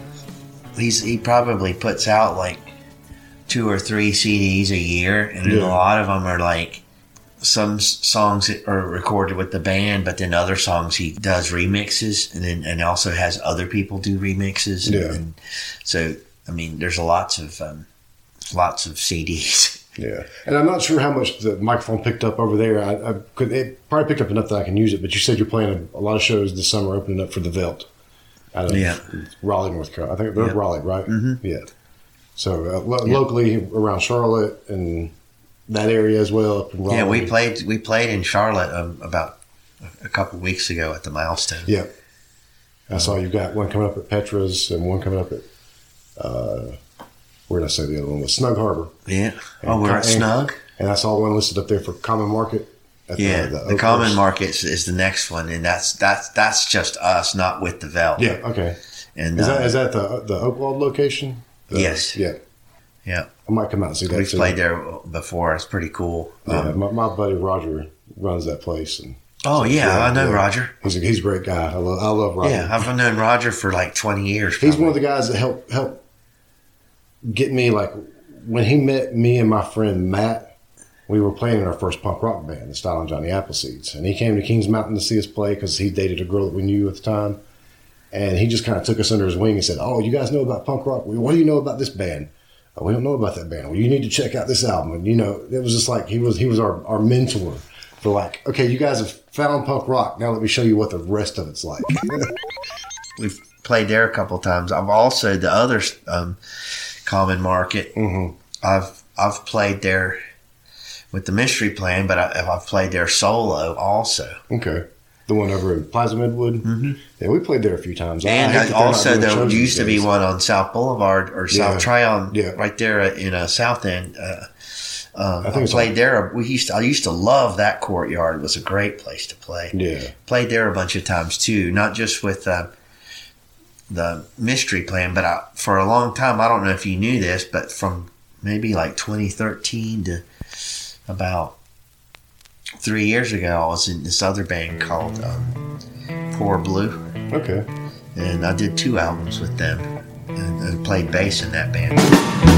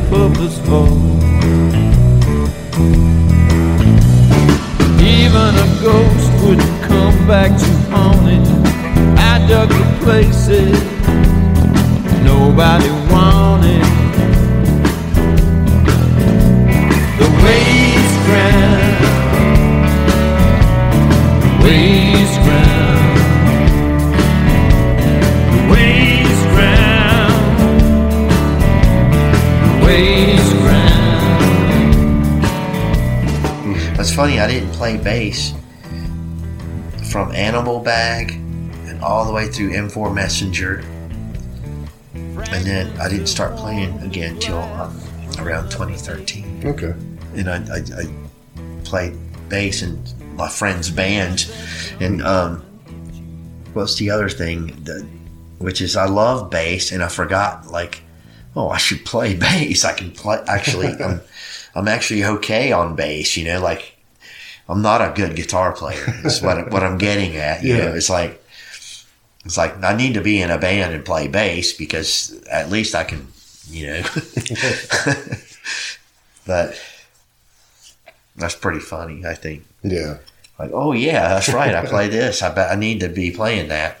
So I played in th- this um, guy. I love this band. It, we're called Poor Blue, and he's from Ireland, and um, he used to be in a band in, in Ireland in the late seventies, early eighties called the Mighty Shamrocks, Okay. and they were a a popular band, and um, anyway, he ended up moving to the states, and he's lived in Ohio, and uh, I think he's lived in South Carolina. But anyway, he lives, he does, he still lives in South Carolina, as a matter of fact, but Fort Mill now. Yeah. Uh, and so, do you know Rob Tavaglione? I know the name. Um, He has a studio called yeah. Catalyst, Yeah. which I recorded all the way back with um, Pinkwood Flat.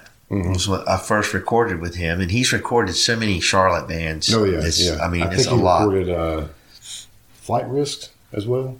Yes, Yeah, yeah. he did actually.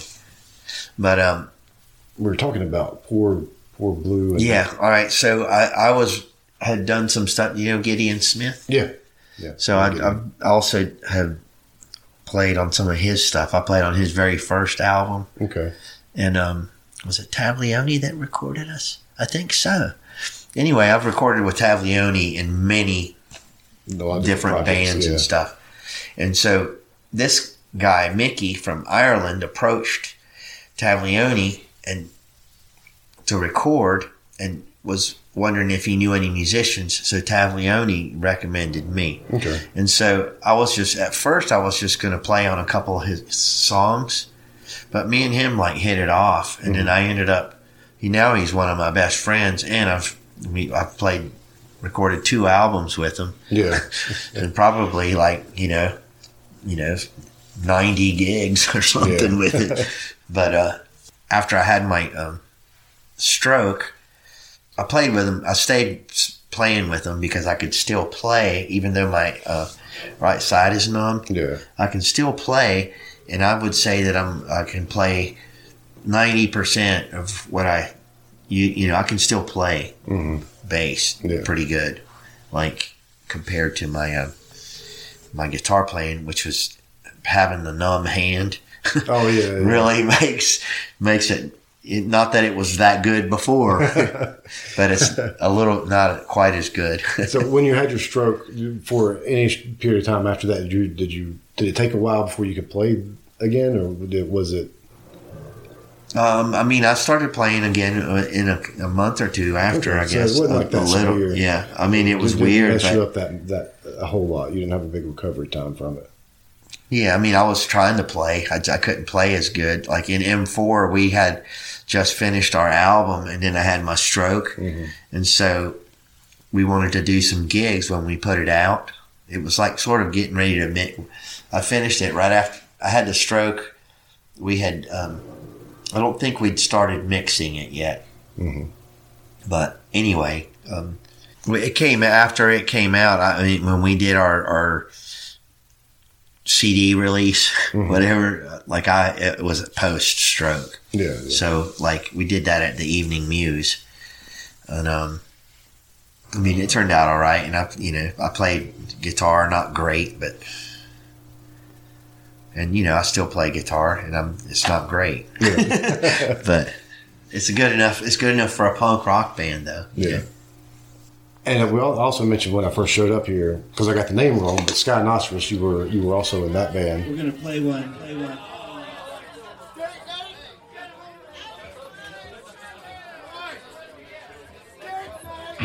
I actually didn't write it. Didn't write it. It was channeled to me. Channeled to me by Satan. By Satan. I'm just kidding. It's called Creature Comforts.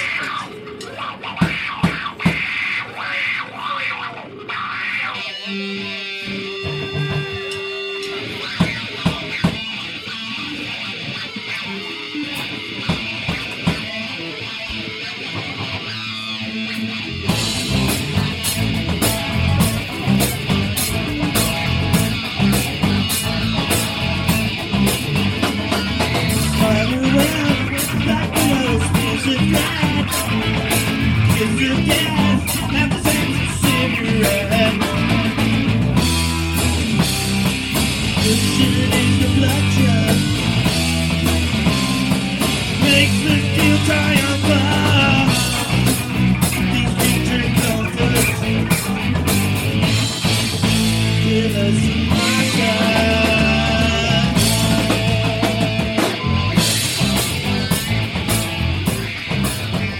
The started around 2014 or 15. There was a point right before before I had my stroke, and I was in um, four bands, and I um, had another project with Jamie Hoover.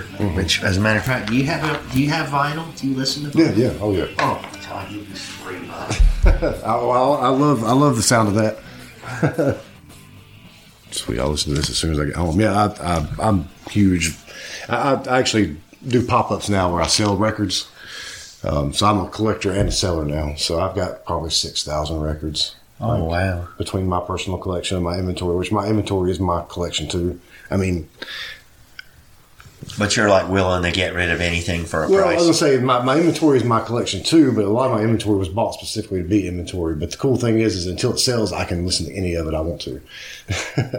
and a lot of it I bought from Luke. Like I, he sold me his old store inventory, like right at the beginning of the year. That's cool. I wish I had. Um, it's so funny because the um, '80s, like I held out on CDs, and I didn't start buying CDs until like 1988 or Mhm. something. And um, I had I had all these albums, and that's you know. And then I got into CDs, and now they're fucking obsolete. So, Well, they're they're, they're, they're not kinda- obsolete, but Yeah, I'm gonna say they're actually like it's collectability. They're they're coming back around. Um, everything kind of is because I think people are getting tired of looking at their phones and getting everything from their phones. So things are kind of coming. back. Now I I say that, but it's not like they don't sell like crazy. But my pop ups they sell pretty well, and there are a lot of bands that a lot of bands kind of moved away from doing CDs because they're like people don't buy CDs anymore, and they don't buy a lot of them, but people are starting to again. So it's everything kind of. I, Comes th- I think having that having the physical object is very crucial.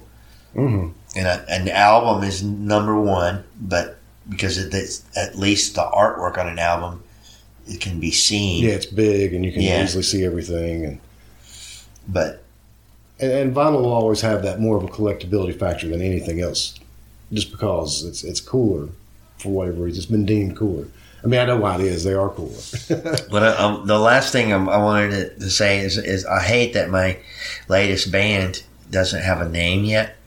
But for at at least for the purposes of this interview, um, it's me and this girl named Lori. Mhm. So we're, one of the names we were going to thinking of calling it was Lotus Operandi, which is sort of like Modus Operandi. yeah, yeah. And you But but it's names. Lori and Otis. Yeah. But we're going to spell it L O T U S, Lotus, which is you know a flower that Yeah, you, yeah. actually you can get high off of.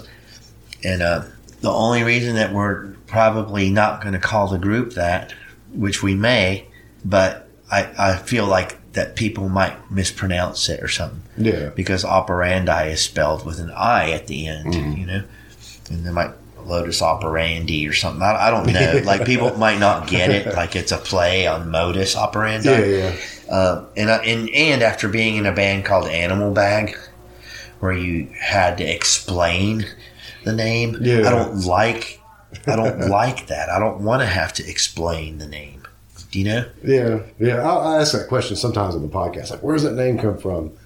Um, and most people just go, "Well, it's something we came up with. It's kind of dumb." So, Well, I mean, yeah, it- yeah. we weren't try, trying to be dumb, but the, the original thought process on Animal Bag was, and when we were kicking around names, and my thought was, I want to have a, a name like Spinal Tap, yeah, and and our and our reason was because I I looked at what we were doing, kind of like Spinal Tap. You know, Mhm. we're taking, you know, we're we're we're making fun of something, but we're sort of honoring it too. You know, yeah, and um, and then somebody overheard um, us. Oh, it was Boo overheard it. Me and John Kiker were talking about enema bags, and he had, was it from the other room, and he heard us, and he thought we said animal bag, yeah. and that's where it, where it came from.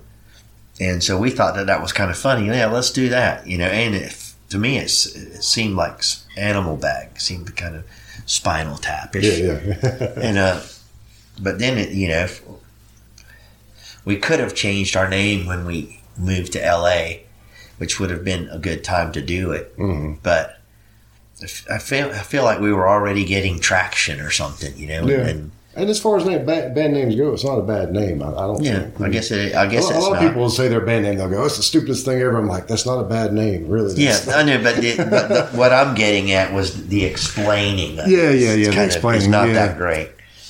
You know, I guess you don't ever have to explain yourself. it's like, hey, that's our band name. Take it or leave it. yeah, yeah. But you know, I do have a, a little bit of a some kind of something about it because I don't want to have to explain it. yeah. You know, So, any uh, any ideas of when that band might Lotus? Operandi. Yeah, Well, we'll probably play at Tommy's in the next few months. We haven't booked the gig yet. Yeah. But the other thing is, is um, um, we're start sort of just started recording, Mhm. and I would love to like finish some recording before we we do it. I don't know if it's been going kind of slow because our guy that um, our guitarist is has four kids, Mhm. and so he misses a lot of rehearsal. But the other four of us rehearse a lot yeah, which one of the other four is Jody, you know, who had the recording studio hmm um, in the 90s that everybody recorded at. okay, yeah, The basement, I guess is what he called yeah, it. yeah. I remember that name. Yeah, Um, he recorded everybody. Kudzu, Ganja, It Could Be Nothing. Mm-hmm. Um, name some more bands from back then because he recorded a lot of bands. yeah, yeah. Um, and we used to actually rehearse there. We had we ended up because he started doing such a good recording business that we had to like move to rehearse a lot uptown Charlotte, uh, where I ended up meeting all these other bands that I'm still friends. with. I'm still friends with a bunch of those. I mean, Bo and and uh, Chris Mitchum. That's Yeah, where yeah. I met. You know, that's I where I met him, yeah, them. Was at rehearsal a lot. Yeah. So They, they talked about that. I had them on the podcast. My very first episode, my very first interview episode was Negulators, and they talked about Oh, rehearsal a lot on there a lot. So, but I, I totally missed. Even though I was playing around that since the time that existed, just it wasn't. It was a different scene than what we were. So what's funny with, with well, I, I say it's with the Negulators. I'm real. I mean, I'm really um, me and Bo and Chris, me and Chris Mitchum together and separately have done a lot of recording. Yeah. But also, I was in a band with um, with Jeff. You know, throws like a girl, Yeah. and um, which was basically everybody that was Kudzu Ganja minus Bo. Yeah. And uh, but I remember like because we had a we recorded too, um, not like studio recording, but we had a, a, a pretty decent like six songs or something demo, and uh, I don't. I, would love to hear that. I don't know where where it is or if Yeah. anybody still has it or not, but Maybe somebody does. One thing I want to do, uh, and especially when I find some more times, I want to offer a service of like digitizing old cassette tapes that people might have. I mean, there's other people that do it, I'm sure, but it's something that I can do pretty easily with this thing and a computer. And then I, then I clean stuff up. I can clean it up a little bit. I can't really do much with like mixing it any better, but I can clean it up, make it louder sometimes. Do a, mm, call it mastering, but it's not really much of a mastering. I know. But I'm saying you can like find a, a, a something on the EQ that might could need a little bit of boot. Yeah, yeah. Like can- slightly re EQ it. Yeah, and especially if I work with somebody else. I got But- you. But Well, uh, damn. I mean, we should do that. yeah. One of these days, when maybe I can bring my stuff over, we can just set set up and, and digitize some old stuff that you might have because it sounds like you've got some record uh, cassettes. Yeah. Well, uh, how much longer are we going to go here? Uh, I'm I'm about ready to wrap up. One one thing I did want to ask you was uh, we, we kind of with Nostrils, we just get. You said that band hasn't really played in a while, but you didn't really. You haven't. Oh really yeah, and we never. The other thing about I felt forgot to tell you, me and uh, Nostris, we recorded at Tavaglione's, and Mm-hmm. we've got um, six songs recorded so far. Yeah. we hadn't mastered them yet, but we had five more that we were wanting to Mm-hmm. finish. Um, and so we're talk. We are talking about finishing it. And our drummer, who who moved to Texas, of course, we could continue as a band with another drummer. Mhm. But our, our drummer that, that moved to Texas worked for. He retired after working for the airlines, so he can fly back anytime Okay, yeah. to to finish the, the recording. And he, I'm sure he's still he's got like five drum kits. One of them is in my garage now. So when he does come to Yeah. Charlotte, he's got a drum kit Yeah, here. yeah. So, and I would like to finish the the Skynostrous album. Was uh, was Alex Mayhew in that band too? Yes, he was. Yeah, I thought so. He, uh, I mean, in my opinion, he still is. No, still is. Yeah, like like I said, you said it like I'm really not, like, like, I don't want really to, I don't know up. what I want, you know, because me and uh, uh, we talk about, you know, I went out the other night. Actually, um, Scott and um, and Jim, Okay. the bass player, is the bass player in Sky. Yeah. They came to my mystery playing gig the other night. Okay. And we were talking about, you know, the Sky thing. And then plus I go see, we, the mystery plan has been recording with Tavaglione, so I get to talk to him all the time. Yeah. And he's like, well, when are we going to finish that mystery plan? You know? Yeah. And our drummer can fly here to, if we, you know, he can fly here to rehearse. He can fly here for the gig because he can fly for free for Yeah. the rest of his life. You know. You want a beer? Sure. Yeah. I mean, I'm, don't don't feel like I'm forcing. No, I'd, uh, I'll definitely take then one. if you had to drive all the way back to Shelby or something. Well, I gotta go to Kings Mountain, but one beer's not gonna stop stop me from driving. Well, come in, you can come here and take a beer. Because I have quite a few. And the other reason I wanted to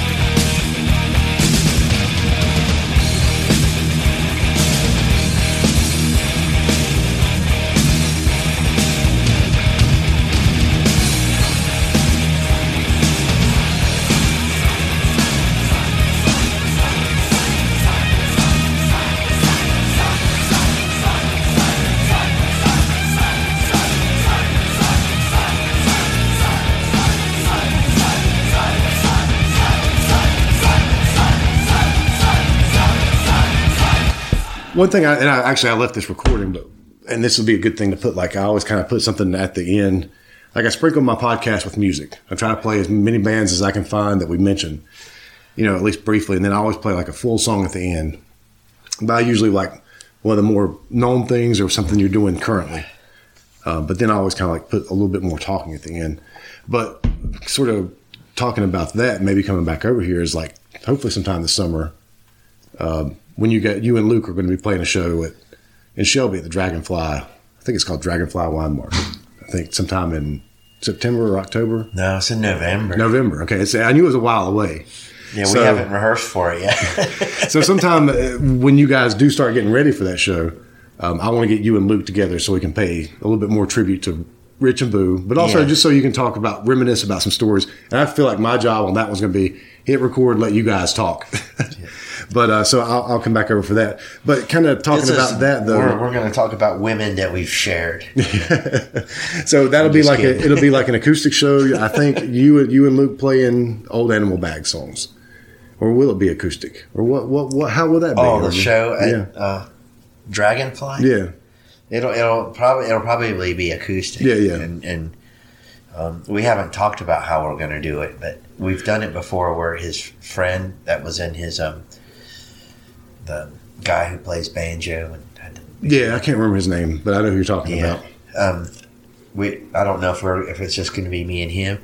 What what I heard from Stick Elliott was that he was hoping for it to be sort of like a VH1 Storytellers, Mm-hmm. where we play some songs and then we talk a little bit about how that song came to be or Yeah, whatever. yeah. You know who wrote it or you know, um, and of course it would be like filled with little asides about Rich and Boo somehow. Yeah, yeah, Um, and I think that that's what he's talking about. yeah. And you guys also played the the Tremont, like their their anniversary show or something a while back. Oh, we've done a couple um, s- s- after Rich died. Yeah, me yeah. and Luke have done. I feel like we've done maybe three different times where we've gotten together. Was that always like a, an acoustic thing as well, or or did you have a No, a what, band? what one time was um, Tater or Tater Family Traveling Circus and my band M4 Messenger Mm-hmm. did a gig together. So me and Luke did an Animal Bag set in between. Okay. And we used members some of the band other bands? members, yeah. which was pretty cool. I feel like some of that was recorded somehow. I think there's some. Uh, I think there's some online, like on YouTube. Well, I don't know of that show. If it, there's some, there's some video of you guys playing at Tremont. I'll have to go look it up. Yeah, that's at Tremont, but there was another one that we did in Noda. That was when both bands played. I can't even remember the name of that place. It wasn't the Evening Muse. It was this place that was kind of behind the Evening Muse, and this. They had, it was a cool band place too. I've seen some cool stuff there before too. Anyway, that was a cool gig. Yeah. where, where, where both bands played. Was it the Chop Shop? Yes, that was it. I, I, I, all of a sudden, it came to me that that was another I'm place. I glad that you remembered that because I couldn't remember that. I only went out there Well, a I couple gig of at the but- chop shop. I feel like there's something um, from that that was um, like a videoed. Yeah, I'll look. I'll look online and see what I can find. Yeah, I just wanted to kind of ask that question about the the dragonfly thing. And do you know remember what the date is on that? Or we can look it up real quick. Yeah, I'm not sure. Where, I'm not sure how to look it up either. I think I'm a little tech I- challenged, so Let me let me look real quick because I think uh, there's a. Yeah, here it is. Uh, Friday, November eighteenth. Luke Edwards and Otis Hughes of Animal Bag. yep. I was always wanted to call when me and him were together to call it half bag. Uh, Daryl Tinsley is that that guy's name, or I don't know. maybe, maybe he's just playing. I It, think just, it that does he- say it was special. add- he, I think he Tinsley. recently added somebody that's opening for us. Yeah, I think that's what that means right here. which I would have rather have had one of mine or Luke band open. Yeah. or, or, or, or us open for them. Well, I was gonna say Luke, Luke's doing the the Motorhead thing now, so I don't know how well Yeah. go over at, at Dragonfly, Well, especially if it brings the full. Too. Um, Yeah, Dangerous Ways. Yeah. yeah. I went and saw Dangerous Ways at um, the place in Elmore Road, um, Stooges. Stooges. Yeah. This has been a Gabba Gabba Hunt media production.